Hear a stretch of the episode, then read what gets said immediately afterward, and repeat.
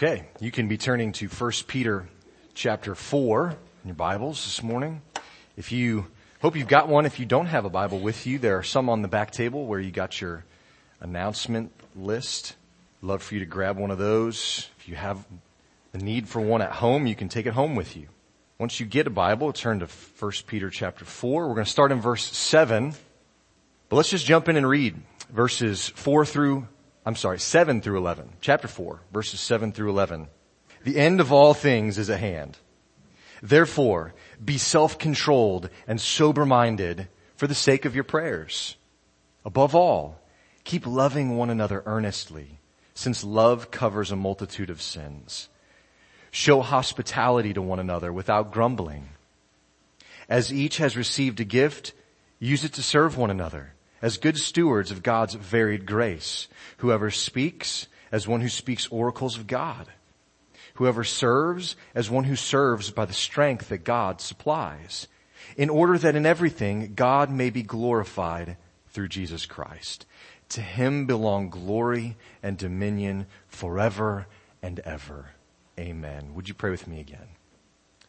Lord, we come to you again in prayer because prayer is important end of all things is at hand, therefore we pray. And Lord, we need to pray because we don't have the answers to the problems of this life. Many of us try, most all of us do, to do these things in our own power. Overcome obstacles, difficulties, uh, problems, whether it's in our, the workplace, in our families, in our own personal life and heart. Lord, we do everything we can sometimes except come to you in prayer. And so we want to learn from our mistakes and we want to come to you in prayer. And so we pray to you now and we're, we're needing your help to understand and to continue on in the Christian life. And so we pray your blessing on us as we talk more about this, as we think through some of these things. And then Lord, that you would help us to apply them as we go out into the world. Pray these things in Jesus' name. Amen. So that little phrase, the end of all things is at hand. It is kind of ominous if you just read it by itself. But he begins this section of chapter four, Peter does, with I think what is kind of a call back to what he's been getting at for some time in his letter. I think this still has to do with the idea of suffering. And he alludes to the fact that suffering is temporary. He's talking about the end of all things. He's been talking about suffering. There's something greater, though, than any suffering, than anything the end of all things might have in, in our minds. There's something greater than. Look at the end of verse 11. It's the glory of God. The glory of God is bigger than any kind of suffering we endure. I know in the moment of our suffering that may not bring a ton of comfort, and yet I hope that more and more we walk with Christ, the more and more comfort we do draw from that idea, from that truth. So, Peter has just said, it's true. When your life changes, this was the text from the beginning of chapter four. He said, when your life changes, when you don't do the same things that you used to do before Christ, your friends see it, and Peter says they're surprised. They're surprised by it. That they don't join with you in all of the, the junk that you used to do. Sometimes they even make fun of you. He says they malign you for these things. But Christian, take comfort in the truth of what Peter is saying here. That doesn't last forever. It doesn't. Peter doesn't ignore these things, but I think he does want his readers to understand that these things in reality are just a really short season in your own overall life and just a blink in the scope of all of eternity. The ridicule you may endure for standing for your faith now hurts, but it is just a blip on the radar compared to all of eternity. Not even a speck, not even a grain of sand on the seashore compared to all of eternity. The end of all things is at hand, he says. There have been a lot of attempts at understanding exactly what Peter means here when he says the end of all things is at hand. You can you can look up a lot of different things. Some things are helpful, some things are not very helpful. But Peter's not the only person in the Bible, in history, to use this kind of a language. These are in your notes. I just want to kind of reference a few others. The apostle John in 1 John 2:18 tells Christians that it is the last hour. Similar phrase, the end of all things, the last hour. Galatians 4 verse 4, Paul talks about Jesus' earthly coming again. He talks about it in the fullness of time. Hebrews 9:26 says that Jesus has appeared once for all at the end of the ages to put away sin by the sacrifice of himself. So Paul draws a similar line that Peter does between being sober-minded or self-controlled, the end of all things, and prayer. Those are three themes. Uh, flip in your Bible, if you would, over to Philippians chapter 4. Philippians chapter 4, verse 5 and 6. Paul says something very similar Philippians chapter 4 verses 5 and 6 say this, let your reasonableness, sober-mindedness, let your reasonableness be known to everyone. The Lord is at hand. The end of all things is at hand. Do not be anxious about anything, but in everything, in prayer, by prayer and supplication, with thanksgiving, let your requests be made known to God. Do you see those three things that are the same in Peter and Paul's writings? sober-minded, reasonableness. The Lord is at hand, and because of this, what does he say? Don't be anxious about anything, but instead do what? Pray. Pray. James, flip over to James chapter 5. Have you get your Bible workout this morning. James chapter 5 covers even more similar ground. Verses 7 through 11 there. He says, be patient, therefore, brothers, until the coming of the Lord. See how the farmer waits for the precious fruit of the earth, being patient about it until it receives the early and late rains. You also be patient. Establish your hearts, for the coming of the Lord is at hand. Do not grumble against one another, brothers, so that you may not be judged. Behold, the judge is standing at the door. As an example of suffering and patience, brothers, take the prophets who spoke in the name of the Lord. Behold, we consider those blessed who remained steadfast. You have heard of the steadfastness of Job and you have seen the purpose of the Lord. How the Lord is compassionate and merciful. Notice some of the similarities. If you've got your finger still in 1 Peter 4, you can kind of flip back and forth, but I just want to point them out really quickly. Similarities between what James says and what Peter has said. James said, be patient. Establish your hearts. Peter says, be self-controlled and sober-minded. James says that the coming of the Lord is at hand. Peter says the end of all things is at hand. James said the judge is standing at the door. Couple of weeks ago we saw in 1 Peter 3 and, and 4 that God is ready to judge as if he's standing at the door. James says he mentions Job talking about prophets, those who were steadfast, and Peter mentioned Noah preaching in the spirit of Christ to the people while he was building the ark. And James mentions the Lord who's compassionate and merciful, and Peter talks about the judge who is ready but that he is not judged yet. He's patient. He's kind. So does, does this mean that what James says, the coming of the Lord, and Peter's the end of all things, are the same time frame? Is that what he's, he's saying? Well, maybe. But go back to 1 Peter 4 and look at verse 7 again. Peter follows the phrase with the end of all things is at hand with therefore. So here's the reason why he just said that phrase. Therefore, because the day, the end of all things is at hand, be self-controlled and sober-minded for the sake of your prayers. So, appears to me that Peter had a specific purpose in mind when he starts talking about the end of all things. What's the purpose? Well, for the Christian, the purpose is to be self-controlled and sober-minded. Unfortunately, when we see people become obsessed with finding out what the end of all things is referring to, oftentimes they're not very self-controlled or sober-minded. More often than not, they're brash, assumptive, dismissive, judgmental. Jesus' own parables in Matthew 25 about the, the wise and the foolish bridesmaids uh, carried the same message, I think, that Peter is, is bringing out here. You don't know when the bridegroom is coming.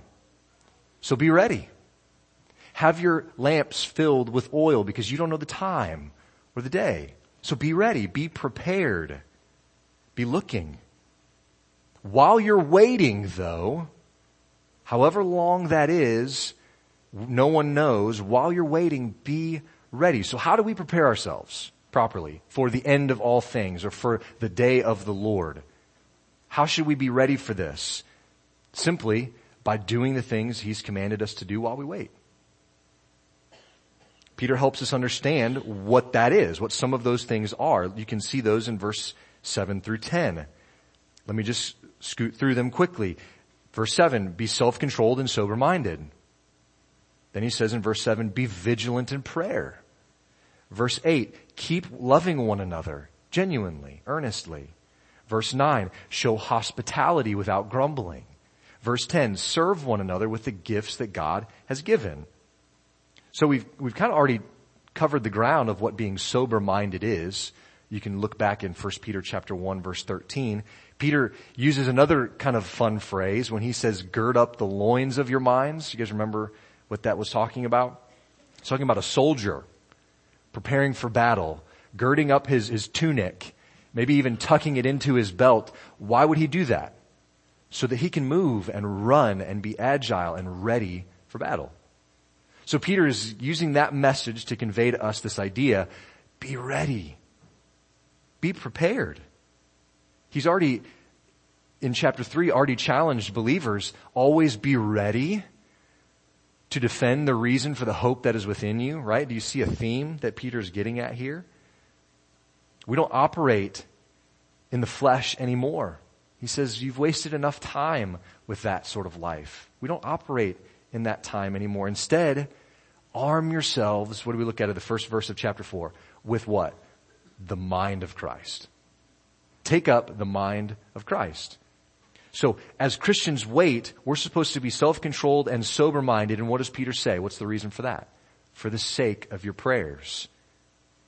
Did you realize that the way, your way of thinking and your conduct affect your prayers?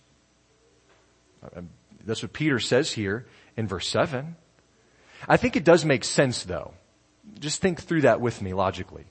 If, if you think, this, I kind of prayed this way before we started. If, if, if I think that I can fix my problems by myself, I'm not going to pray.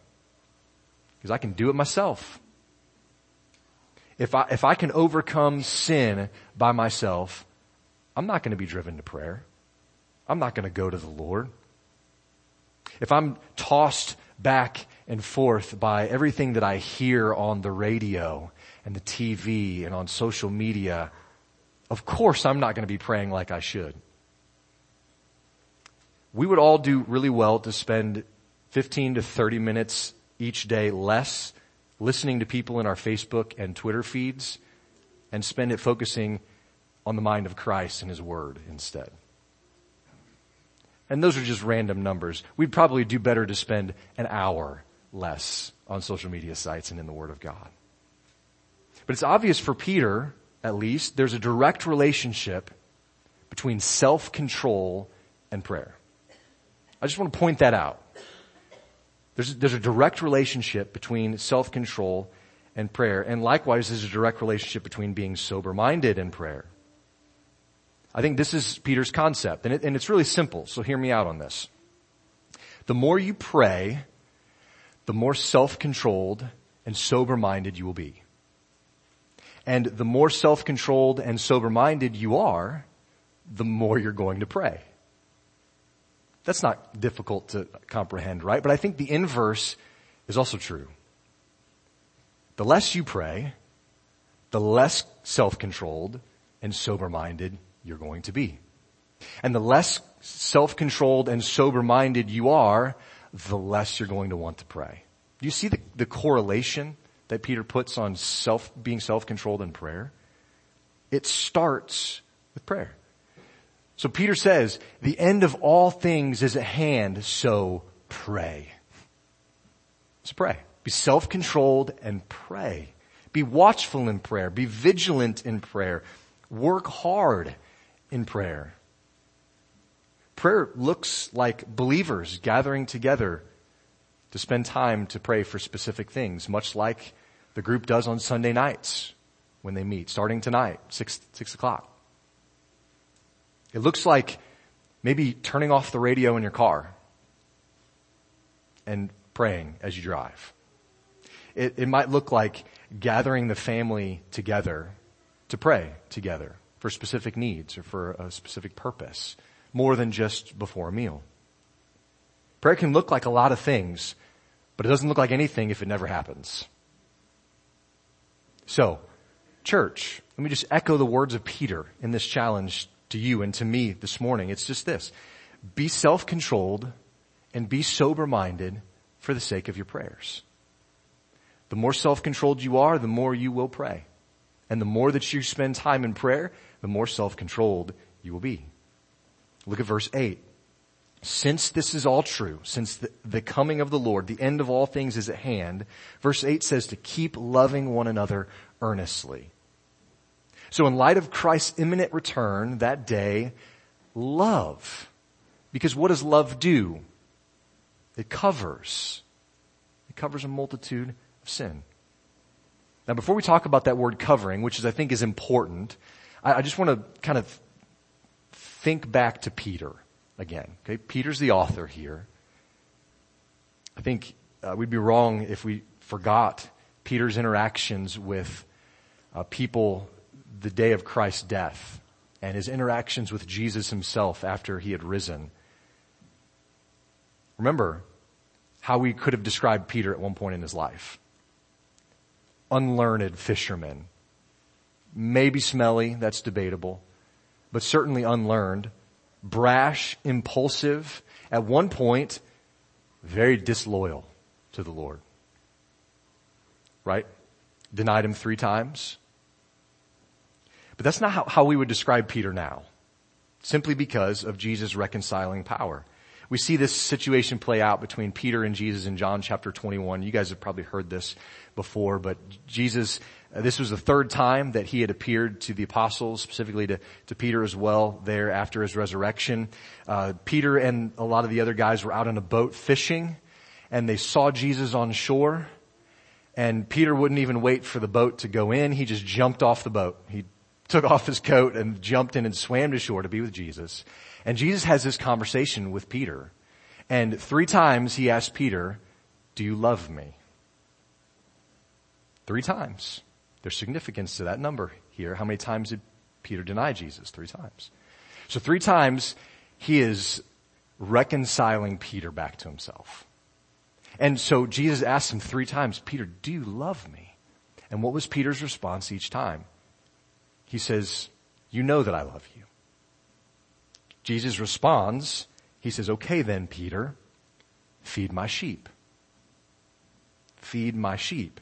So as Peter is writing these words to Christians in the church, I can't help but think about those words rolling around in his mind. Feed my sheep. So how does, how does Peter feed the Lord's sheep? By putting a high priority on the teachings of Jesus that he witnessed and heard and wrote down firsthand, by putting a high priority on the teachings of Jesus and by emphasizing love in the church the way that Jesus did. Love for the brethren. Peter was there when Jesus in John chapter 13 verse 35 said, by this all will know that you're my disciples if you have love for one another. These things I think are going through Peter's mind. And so it's obvious that a, a Christian's love for God is their first priority. Love for God. He, Jesus said, love your, love the Lord your God with all your heart, mind, soul, strength. But it doesn't just stop there. A Christian can't say they love God and then not love others, right? We're called to love those whom Jesus loves. And so the second half of that verse says, love the Lord your God with all your heart, mind, soul, and strength. And the second part is like it. Love your neighbor as yourself. John in 1 John says you can't say you love God and hate your brother. Incompatible. You're a liar. If you hate this person, if you treat them poorly, you do not truly love God the way that you're claiming. Now, back to this idea of covering. So this is actually a quote from Proverbs chapter 10 verse 12. That verse says, hatred stirs up strife, but love covers all offenses. The idea of covering here would have been familiar to the apostles, probably to the early century Christians here, um, because it, it threw their minds back to the sacrificial system. The old covenant in the Old Testament, a high priest would take the blood of an animal on the Day of Atonement and he would go into the Holy of Holies and he would sprinkle it on the mercy seat, effectively covering the sins of the people. That was the idea of the blood on the mercy seat. It covered the sins of, of the people. And this concept is used throughout scripture. It's especially important in the book of Hebrews and it's important to every believer. Every person who's put their faith in God because the blood of Jesus now covers your sin. He is the last final sufficient sacrifice. And so if his blood has covered you, your debt is paid. That's an important concept for every believer. So don't pass over this idea of love covering a multitude of sins because the blood of Christ covers your multitude of sins. And Peter says that our love for one another does a similar thing in the church with brothers and sisters. R.C. Sproul says, when we think of what God has covered for us, can we not cover for our brothers and sisters in the Lord? This kind of love doesn't seek to expose our neighbor for every petty weakness, but to cover him or her from the attacks of the world. There's a lot of pettiness in the world today. Where people nitpick, um, they grumble against things and one another. They're overly critical of one another. I read another commentator this week that said, let the world be petty, but let it not be said of Christians. It's not how we are to behave. The end of all things is a hand. Love. And he adds to love in verse 9, he adds hospitality. Now remember, for much of their history, the Jewish people were nomadic in a sense that they, they just kind of moved around. They, they stay one place for a little while and then they would move. The Old Testament law laid out instructions for how they were to care for other people who were passing through, for travelers, sojourners, that sort of thing. And the Israelites should have been sensitive to this need because that was what identified their people for so long. Peter adds a little clause here to help us specify the attitude in which we're supposed to show hospitality. What does he say? He says to do it without grumbling. This is still God's purpose for his people today. To show hospitality without grumbling. Peter calls Christians to open their homes, to open whatever they have for those who are in need. Because when we do that, when we open our home, when we open whatever we have to those who are in need, we are showing that we have an understanding of how God has lovingly cared for us. God has welcomed us in to his family. Look at verse 10 and 11. These I think are connected in that Peter ties together the church body and how we respond in love and are hospitable to one another and the glory of God. He says that every believer has been given some versions say the gift, other versions say a gift. Uh, it, it, it, could mean both and or. Uh, every Christian has been given the gift of salvation. The greatest gift you could receive. But every Christian has also been given a gift to some degree in the body for the Lord by the Spirit. Before Peter even mentions any of these gifts though, he explains how to use them properly in verse 10. What does he say? use them to serve one another as good stewards of God's varied grace. So we talk about stewardship sometimes, and most of the time when we talk about it, we talk about it in a financial sense. And, and that's good. We should. We are to steward everything that God gives us. But I don't know that Peter has in mind financial stewardship here. He doesn't talk about anything financial, anything worldly. What is he talking about? He's talking about the grace of God and the gifts of God. And we're supposed to be good stewards of it. For what purpose? Serve one another, the edification of the church. If you have freely received grace, Peter says, freely give it to others, especially those in the body of Christ. Now, Peter only lists really a couple of things here in this list. It's not exhaustive, even much like uh, Paul's lists in Romans 12, 1 Corinthians 12. Those aren't exhaustive either. Those aren't necessarily every single gift that God might give. They're just representative of the gifts of God. So Peter in our text today says, if you're going to speak, how should you do it? Well, be sure to speak the oracles of God, the words of God. If you're going to serve, if you're going to minister, how should you do it? Peter says, be sure to serve by the strength that God gives.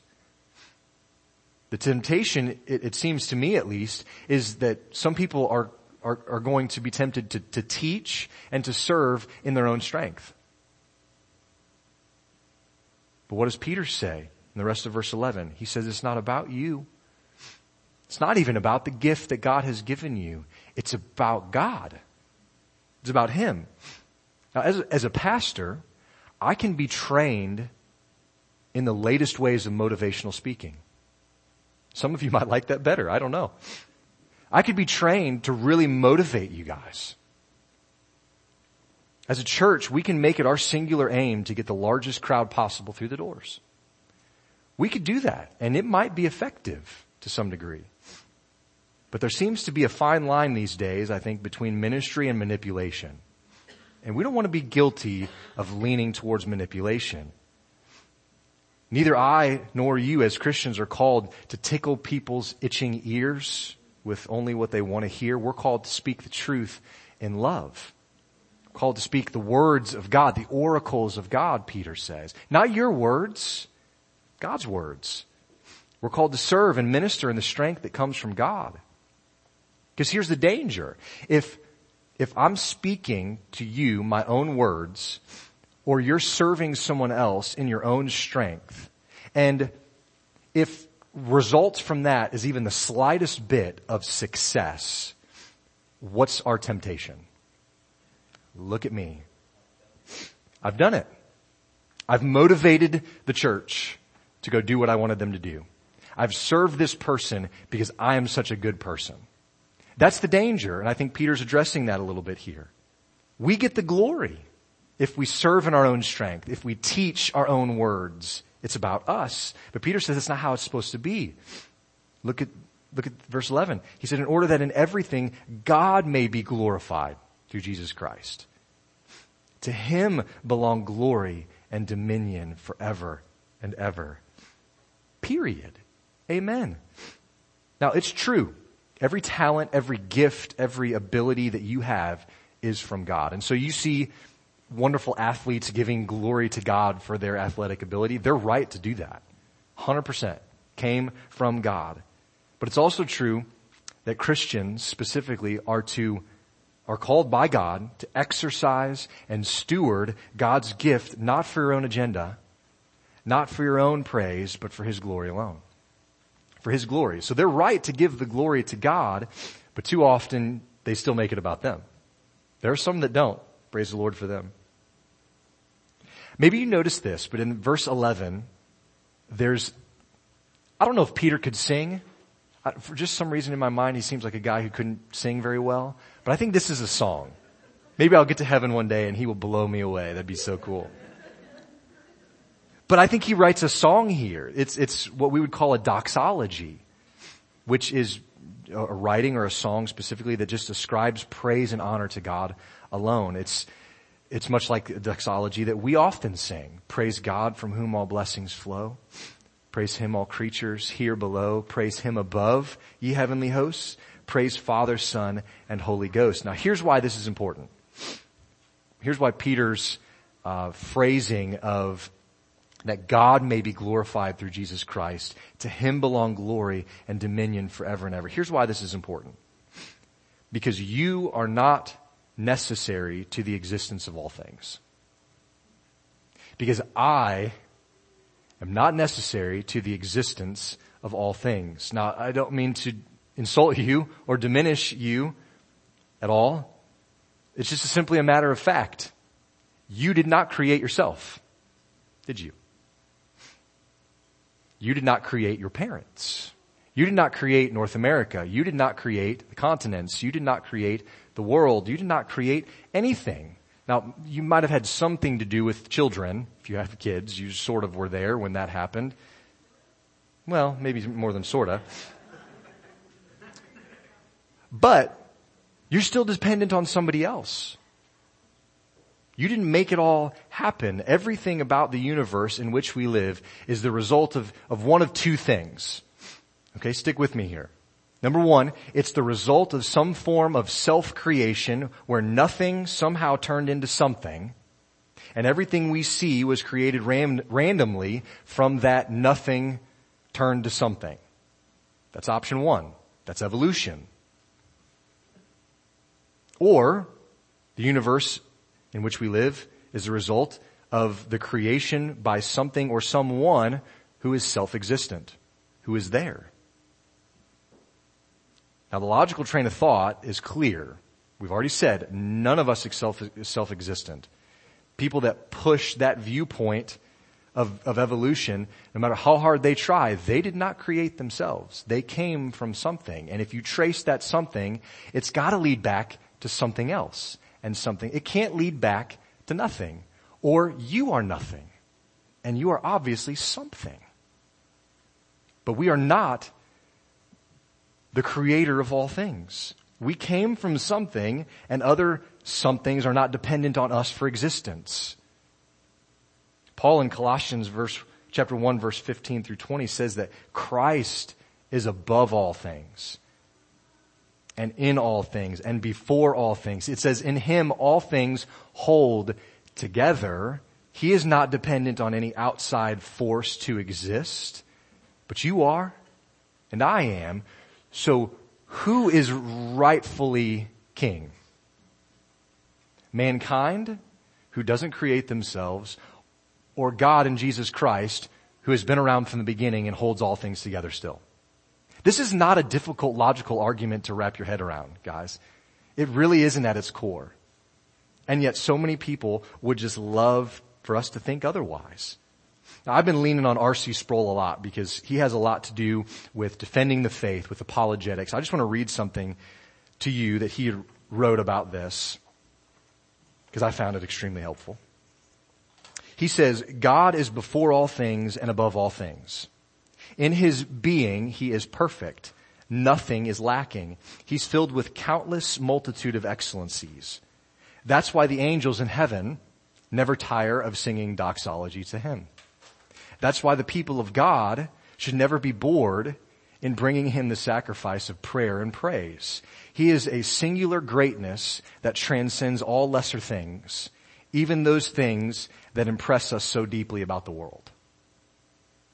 So you stand over the Grand Canyon, that's impressive.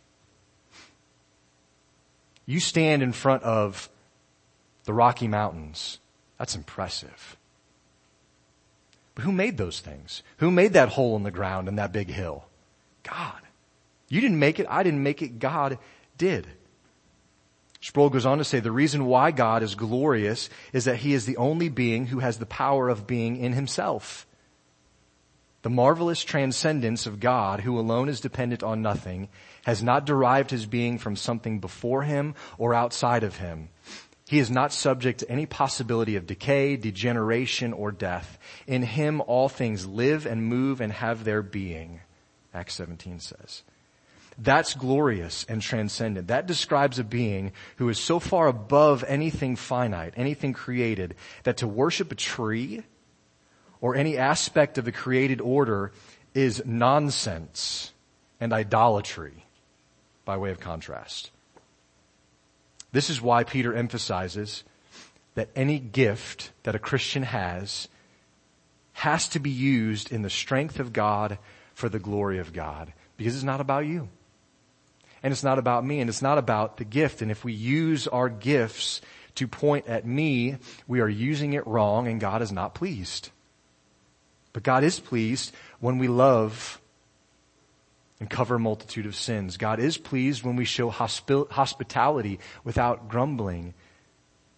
God is pleased when we direct all the glory and use the gifts that He's given to glorify God because all glory belongs to God. That's what Peter says at the end of verse 11.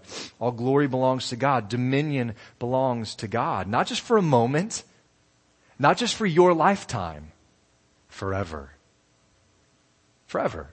Before you, after you, dominion belongs to God. So, if the end of all things is at hand, it should motivate us to these things, to be more self-controlled.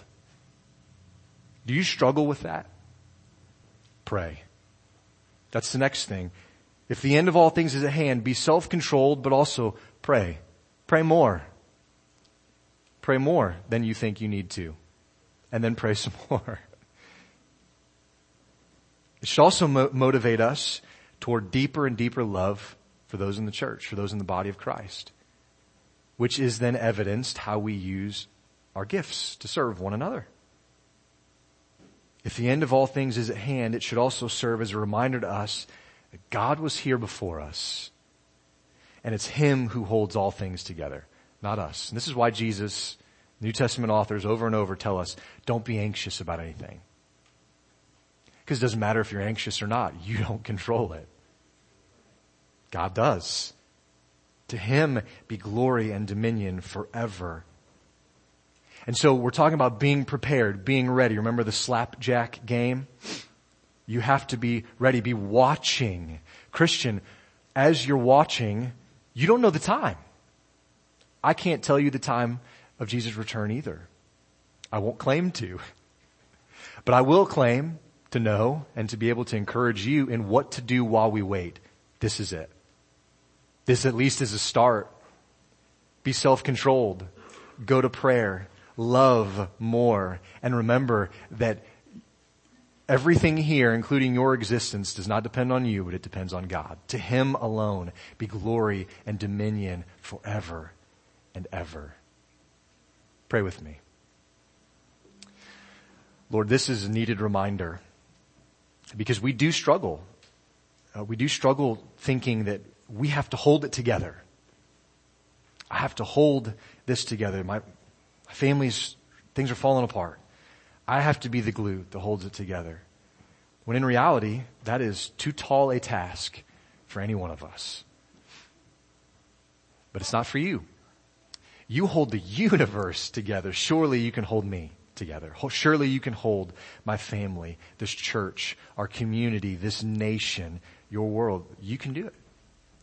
We believe that you are good and powerful. Dominion is yours. Glory is yours forever. And so Lord, as we wait for the end of all things, we know what we're supposed to do.